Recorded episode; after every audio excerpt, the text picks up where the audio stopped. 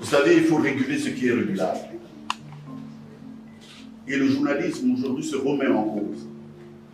Les professeurs vous disent ça mieux que moi. J'ai aujourd'hui de la difficulté, je rencontre des difficultés à réguler.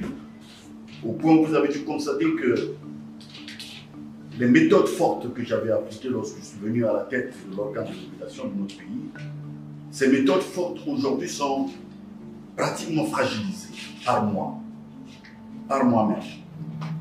C'est que je ne sanctionne plus. Ça ne vaut plus la peine de sanctionner. Et avec ces mêmes professeurs, nous sommes allés, ils nous ont aidés lors de la remise en question totale de la pratique journalistique dans notre pays. Aux assises, le 28, qui se sont tenues du 26 au 28 octobre 2018, nous avons remis le journalisme à plat. Mais ce n'est pas tout. Avec ce que je viens d'apprendre ce matin, j'ai dit, mais les assises n'étaient donc pas suffisantes. Il y a encore à retirer, il y a encore à refaire. C'est pourquoi moi je crois que les résolutions que nous avons prises tendant à changer l'environnement à travers la remise à plat des lois sur le journalisme, il faut encore revoir ces textes. Heureusement que les textes d'application n'existent pas. Et nous attendons que les nouvelles lois sortent.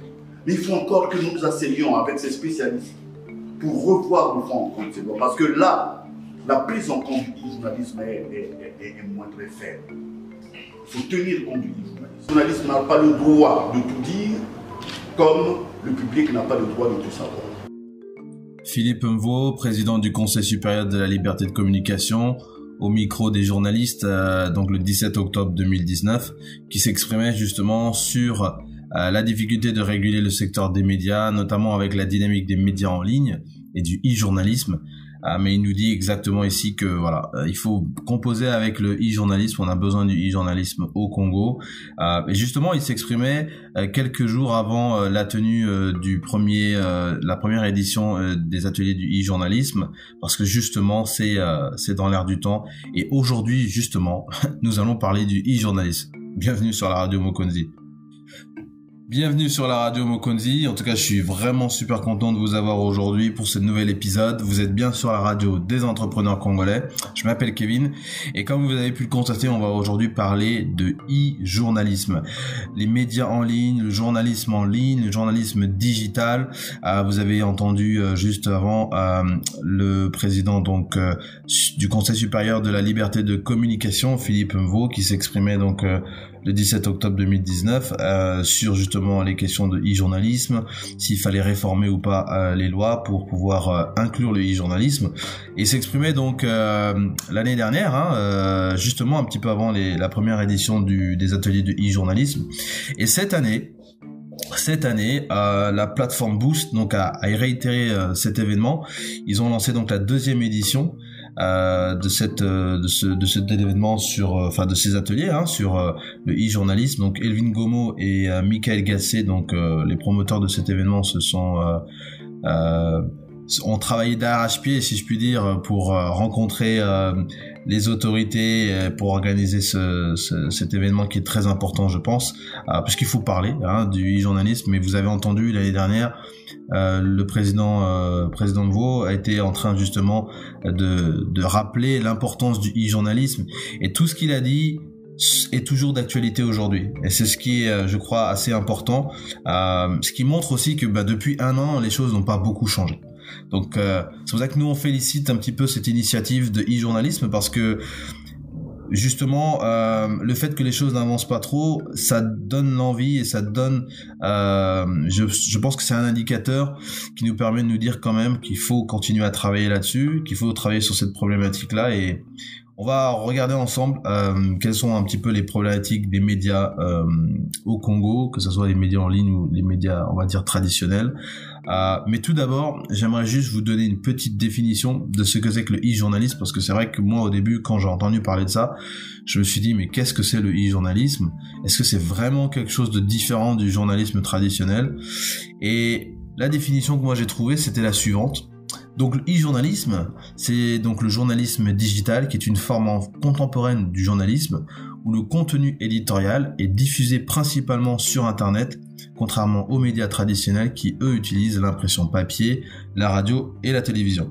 Donc juste pour qu'on comprenne bien, l'impression papier, la radio et la télévision, avant Internet, c'est de cette façon-là qu'on communiquait. On communiquait sur ces supports-là. Et pour la radio et la télévision, vous aviez besoin d'avoir des fréquences pour pouvoir justement transmettre votre information. Aujourd'hui, c'est plus le cas. Internet est devenu une sorte de fréquence transversale qui permet justement de transmettre du texte, de l'audio, de la vidéo et toute autre forme hybride de médias qui va permettre de transmettre donc une information et de communiquer avec les autres. Et l'avènement des réseaux sociaux prouve justement que voilà, on peut mixer un petit peu tous ces différents types de communication. Alors c'est vrai que le e-journalisme, ce n'est pas différent vraiment du journalisme traditionnel, hormis la manière dont vous utilisez les médias, on va dire les canaux pour transmettre votre information, mais principalement vous êtes sur Internet. C'est ce qu'il faut retenir. Alors pourquoi on parle de e-journalisme ? Ça c'est quand même une question qui moi m'a interloqué à plusieurs reprises. Pourquoi on parle de e-journalisme ? Nous, notre perception, elle est assez simple. C'est se dire que il y a beaucoup de barrières d'entrée pour lancer son entreprise au Congo, puisqu'il faut pas oublier que l'ouverture d'un organe de presse, au-delà des accréditations, c'est quand même ouvrir une entreprise. Et tout le monde au Congo n'a pas la capacité d'ouvrir une entreprise. Pas parce qu'ils ne sont pas prêts, mais parce qu'effectivement, ça demande beaucoup d'argent. Ne serait-ce que les formalités, ne serait-ce que capitaliser son entreprise, ne serait-ce que pour obtenir du matériel, etc., etc. Tout ça, ça coûte beaucoup d'argent. Et ce n'est pas tout le monde qui a la chance de pouvoir ouvrir un organe de presse et mettre suffisamment d'argent pour lancer son entreprise. Donc, je pense qu'il y a déjà un frein à ce niveau-là. On va écouter Elvin Gomo, qui s'exprimait donc au micro de Instant e-journalisme, juste un petit peu avant l'organisation de la deuxième édition des ateliers de e-journalisme, et il nous explique un petit peu qu'est-ce qui le motive et quel est le but en fait de ces ateliers. Pour en parler avec nous, Elwin Gombo, il est formateur en communication digitale. Il est également membre du comité d'organisation des ateliers e-journalisme. Bonjour Elwin Gombo. Bonjour madame. Bienvenue. Merci. Expliquez-nous d'abord le pourquoi des ateliers e-journalisme. Écoutez madame, les ateliers de e-journalisme sont nés de la volonté d'un certain nombre de professionnels, composés en partie des journalistes, des professionnels en technologie numérique, des juristes, mais aussi des universitaires, qui se sont constitués donc autour de la plateforme Boost, avec pour principale mission qui est celle de professionnaliser les secteurs des médias en ligne en République du Congo. Lorsque je parle de professionnaliser, je fais allusion notamment au cadre juridique sur lequel doit se reposer l'officialisation des médias en ligne au Congo, mais il y a aussi des questions éthiques, déontologiques et de rédaction journalistique orientée web. Il y a aussi des questions sur les outils de présence en ligne, mais nous parlons aussi aujourd'hui des nouveaux modèles économiques. Donc voilà un tout petit peu. La plateforme Boost aujourd'hui vise quoi ? Vous visez quoi ? Quel est votre intérêt d'organiser ces ateliers-là ? Vous avez quelle idée derrière la tête ? Il n'y a pas vraiment d'idée derrière la tête. Comme j'ai précisé en amont, ce que nous voulons, c'est professionnaliser les secteurs des médias en ligne en République du Congo. Et c'est justement sur cette lancée que nous sommes en train de travailler. Et si on peut avoir une presse, en fait, la presse en ligne qui est assez professionnelle, je pense que ça va non seulement agrandir un peu l'assiette des médias, qui aura justement pour conséquence l'employabilité de beaucoup de jeunes qui se forment justement dans le secteur du journalisme, mais ça va permettre aussi à ce qu'on ait des informations de qualité sur la toile et que ça va être des contenus made in Congo. Parce qu'Internet n'est qu'un moyen de diffuser l'information. Justement, et tout ce qui va sur Internet, ce sont des gens en fait qui... Parce que ça va toucher en un temps record de millions de personnes. Alors on aura compris, hein, le e-journalisme au Congo et notamment les médias en ligne sont un vrai sujet pour Elvin Gomo et les organisateurs de cet événement. Effectivement, il y a beaucoup de choses à faire pour les médias en ligne qui ont besoin d'une certaine forme de reconnaissance. Et puis surtout, je pense que là où ils ont tout à fait raison, c'est qu'on a besoin de dresser un peu un panorama des médias en ligne au Congo, montrer un petit peu ce qu'ils font, ce qu'ils disent, et que ça permette aussi de pouvoir avoir des Congolais qui s'intéressent à ce qui se passe en ligne aussi, et que ça ne soit pas juste du bouche à oreille, qu'on puisse vraiment aussi en parler. Je pense que c'est très important. Malheureusement, et je vais le dire un petit peu parce que c'est pas ce que j'ai retrouvé dans les ateliers, on n'a pas vu beaucoup de médias en ligne, et moi j'en ai trouvé une trentaine à peu près. Je vais en citer quelques-uns que je connais et que je regarde de temps en temps. Ce sont des médias en ligne, alors il y en a qui sont au Congo, d'autres qui sont pas au Congo, mais je pense que malgré la distance, on peut quand même trouver avec Internet le moyen de connecter les uns et les autres. Alors par exemple, vous avez Minute Entreprise, vous avez Bakambi, vous avez le journal de Brazza TV, vous avez les échos de Brazza, Je m'informe TV, Ziana TV, Brazza News, Vox Congo, Sled Congo Média, Zenga Mambu Congo, Epanza Makita, Le Nouveau Regard, Mboka TV, Vérité 242, Média Investigation, Debriefing Media Channel, Congo Liberty, Radio Live Chicago, bref. Voilà un petit peu, et je pense qu'on peut mettre aussi mokonzi.com dans cette liste. Hein, évidemment, nous ne sommes pas des journalistes, nous ne sommes pas là pour rapporter de l'actualité, mais voilà, nous on est aussi un média. Donc je pense que voilà, on a beaucoup de médias en ligne. Je pense que c'est une bonne chose parce que ça nous permet un petit peu de contrebalancer un certain nombre de médias que nous avons et de ne pas se limiter en fait aux médias que nous avons au Congo, comme les Dépêches, comme la Semaine africaine et les autres journaux papier qui sont disponibles. Mais bon, tous ces médias parlent du Congo, parlent de ce qui se passe, et je pense que c'est très important pour la diaspora, qui est un petit peu éparpillée partout dans le monde, que ce soit entre la Chine, les États-Unis, l'Europe, d'autres pays d'Afrique, de voir un petit peu ce qui se passe au Congo, pour que tout le monde reste informé. Le Congo, c'est notre pays, ça nous appartient. Donc c'est important, peu importe où on est, de pouvoir savoir ce qui se passe. Voilà. Alors, évidemment, les ateliers n'avaient pas pour but de répondre à des problématiques, je crois, vis-à-vis des médias, parce que c'est vrai qu'il y en a beaucoup, et on va en lister quelques-unes, et vous allez comprendre que c'est pas en 2 jours qu'on peut régler tous les problèmes des médias au Congo, et encore plus des médias en ligne. Mais il y a quand même des éléments qui auraient pu être discutés, il y aurait quand même pu y avoir des partenaires qui auraient pu peut-être s'inscrire dans cette dynamique-là et venir un petit peu assister à ces ateliers pour justement donner un coup de pouce sur certaines questions.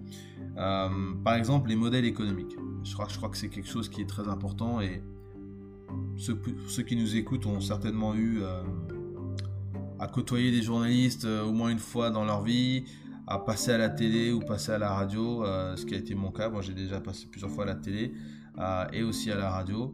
Mais la manière dont le journaliste fonctionne, la manière dont son modèle économique fonctionne, bon, eux-mêmes se plaignent du fait que ce n'est pas quelque chose qu'ils voudraient garder.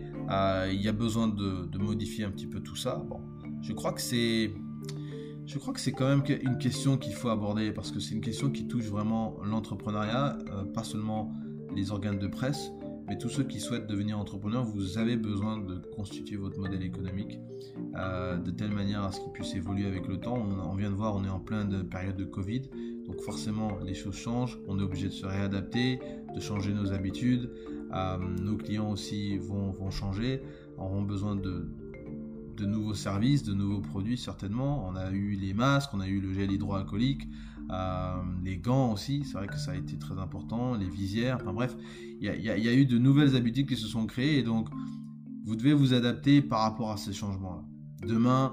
Aujourd'hui c'est le Covid, demain ça sera peut-être autre chose. Demain, on a les élections présidentielles et il n'y a rien qui nous garantit que les choses vont se passer dans le calme, qu'il n'y aura pas d'heure. On a bien vu comment ça s'est passé en 2016. Mais tout ça fait que vous devez vous adapter. Votre modèle économique est là pour être flexible et s'adapter en fonction des situations. Ensuite, vous avez toute la partie financement. Et c'est vrai que financement, ça veut dire aussi être capable de payer les salaires à temps, ça veut dire être capable de recruter du bon personnel, ça veut dire être capable de renouveler tout ce qui est matériel, ça veut dire aussi être capable de se protéger, parce que les journalistes aussi, on le dit pas assez souvent, mais sont victimes d'harcèlement, sont victimes de violence. Et comment vous faites pour vous protéger contre tout ça? Il y en a qui sont poursuivis en justice, qui sont traînés devant les tribunaux, qui sont arrêtés de manière arbitraire. Ça, ce sont des vraies choses, mais vous avez besoin d'un avocat, vous avez besoin de gens qui sont là pour vous défendre. Vous devez avoir une sorte de ceinture de sécurité qui vous permet de vous défendre en cas de. Et ça, c'est important, mais ça demande de l'argent. Ça demande de l'argent. Ensuite, bon, on l'a vu un petit peu, mais c'est toute la structuration d'un organe de presse. Et je dis pas simplement de dire que bon, vous avez votre chef d'édition, vous avez votre rédacteur en chef, etc., etc. Non, mais c'est avoir en fait la colonne vertébrale d'une entreprise type. C'est-à-dire que vous devez avoir une comptabilité, vous devez avoir quelqu'un qui gère certainement l'internet, vous devez avoir certainement quelqu'un qui gère tous vos problèmes juridiques, parce que vous en aurez besoin. Vous devez évidemment avoir quelqu'un qui s'occupe du personnel, d'accord ? Vous devez avoir plusieurs casquettes comme ça. Alors qu'elles soient prises par des employés ou que ce soit des tâches cumulées par une ou deux personnes, peu importe, mais ce qu'il faut, c'est vraiment bien diviser le travail et savoir exactement comment vous allez organiser votre organe de presse. Je crois que pour ces organes de presse qui existent, ils sont plus ou moins structurés, mais il y a un vrai problème peut-être de financement, il y a un vrai problème de structuration à ce niveau-là. Ensuite, une autre problématique qui revient très souvent, et le président Mvouo l'a dit justement, parce que bon, il y a eu les assises nationales de la presse qui devaient être le grand rendez-vous de la presse au Congo, des médias. Un grand rendez-vous donc pour parler de tous les problèmes de la presse, des médias, des journalistes. Et justement, on a Arsène Séverin, qui est journaliste au Congo et qui s'exprimait justement au micro il y a 2 ans pour donner un petit peu son point de vue sur les journalistes au Congo. Une presse qui n'est peut-être pas contrôlée. Tout le monde est journaliste au Congo. Et il faut qu'il y ait une vraie réglementation pour le statut du journaliste au Congo. Et que le journaliste vive de son métier. Souvent, il y a beaucoup d'aventures, surtout pour ceux qui travaillent dans les médias privés. Et ils ne sont pas payés, sinon pas bien payés. En ce moment-là, ils se livrent à tous les antivaleurs possibles pour pouvoir vivre et exercer leur métier. La protection des journalistes au Congo, c'est une vraie question, c'est un vrai débat, c'est une vraie préoccupation pour les journalistes, parce qu'effectivement, on mesure la démocratie par rapport à la liberté que nous donnons aux journalistes. Mais ce qui est vrai, c'est que on se souvient tous de ces petites affaires qui sont des fois des faits divers ou des affaires beaucoup plus importantes, comme notamment l'affaire de Rossi Lotounin qui a fait beaucoup parler sur les réseaux sociaux, sur internet et ailleurs, même au Congo, puisque Rossi Lotounin en fait est un journaliste de Télé Congo qui travaille en tant que présentateur du journal de 20h, et ce monsieur donc a été suspendu verbalement par sa direction, donc par son directeur général, pour aucune raison apparente. C'est pour ça que les gens se sont offusqués et ont été scandalisés de cette décision. Et évidemment, le Conseil supérieur de la liberté de communication s'est saisi de cette affaire, mais moi je voulais quand même vous dire, et c'est pour ça que je vous en parle, parce qu'il y a eu beaucoup de faits divers comme ça, de journalistes qui ont été accusés, qui ont été mis en prison, qui ont été arrêtés de manière arbitraire, et la protection des journalistes, c'est une vraie question. Comme je l'ai dit, c'est un vrai débat qu'il faut avoir. Nos amis de la plateforme Boost auraient dû peut-être faire un atelier là-dessus pour en parler un petit peu plus, parce que je crois que c'est vraiment d'actualité, c'est un problème qui est récurrent et qui n'a toujours pas été réglé. Mais ce qui m'a choqué par exemple, c'est la phrase que donne Azy Dominique de Marseille. Alors quelqu'un qu'on ne présente plus parce que c'est quelqu'un qui, quand il parle, il aboie. Il n'y a que quand il est calme qu'il parle vraiment, et à chaque fois qu'il est passionné par quelque chose, il aboie, il est est toujours dans cette forme de communication, dans cette forme de parole. Sa prise de parole est toujours mais je vais vous épargner justement tout le long discours où il essaie toujours de convaincre en aboyant. Mais par contre, ce qu'il dit, bon, me choque sur l'institution qui est le Conseil supérieur de la liberté de communication, parce qu'on a l'impression que, et puis c'est vrai que c'est un conseil qui ne sait pas communiquer, ils n'ont pas de site internet, ils n'ont pas de campagne, on n'a aucun plan d'action sur ce qu'ils ont à faire en tant que régulateur. Vous prenez la RPCE, ça n'a rien à voir, ils sont quand même à un autre niveau. Donc voilà, moi je vous laisse avec ce petit clip là qui je pense va en étonner plus d'un. On pose la question à Azy Dominique de Marseille, ou plutôt il répond à une question en anticipation en disant mais si Rossi Lotounin n'est pas réinstitué dans ses fonctions, qu'est-ce que vous allez faire? Et voilà ce qu'il répond. Non, oui, dans cette affaire, l'affaire de Rossi Lotounin, quelqu'un dit bon maintenant si la télévision ne réhabilite pas Rossi Lotounin, qu'est-ce que vous allez faire? Nous n'avons peut-être rien fait, mais nous voulons montrer au gouvernement et au chef de l'État et au Conseil constitutionnel que voilà comment fonctionnent les institutions chez nous. Alors on se rend compte que cette phrase est vraiment, je pense, symbolique de l'importance qu'est la protection des journalistes au Congo. Et on se rend bien compte que, évidemment, le Conseil supérieur de la liberté de communication n'a pas la capacité de pouvoir complètement protéger les journalistes, si ce n'est d'en parler, mais de toute façon la meilleure protection je pense que c'est d'en parler, c'est de mettre à jour tout ce qui nous paraît comme étant des dérives, et je pense qu'on commence à le faire, que ça soit sur des événements du quotidien, puisque chacun a son téléphone aujourd'hui, chacun peut devenir mini-reporter et montrer un petit peu les défaillances d'un système qui sont connus de tous depuis très longtemps, que ça soit au niveau de la sécurité, au niveau de la santé, et là on parle aujourd'hui des médias, et des cas comme celui de Rossi Lotounin, de Fortuna Angolali, et de plein d'autres journalistes qui ont été victimes aussi, je pense, d'attaques personnelles par des gens qui détiennent un peu d'autorité dans ce pays. Je pense que ça réveille un petit peu les consciences. Voilà. En tout cas, voilà ce qui est fait pour nous. Vous avez bien sûr les réseaux sociaux, vous avez Facebook, Instagram, Twitter, vous pouvez réagir sur ces plateformes-là, vous pouvez également réagir sur notre site internet mokonzi.com. N'hésitez pas, laissez-nous vos commentaires, vos remarques. S'il y a des sujets sur lesquels vous voulez qu'on puisse un petit peu discuter, qu'on puisse aborder, mais ce qui est sûr c'est qu'on va revenir sur les modèles économiques, ça c'est une vraie question, c'est une vraie problématique, et j'espère que on aura plein de questions à ce sujet-là, donc n'hésitez pas, écrivez-nous, voilà, donc on est là, on se tient à votre disposition. Merci beaucoup, passez une bonne semaine, bonne journée. Soit dit en passant qu'il n'y a pas de démocratie sans presse.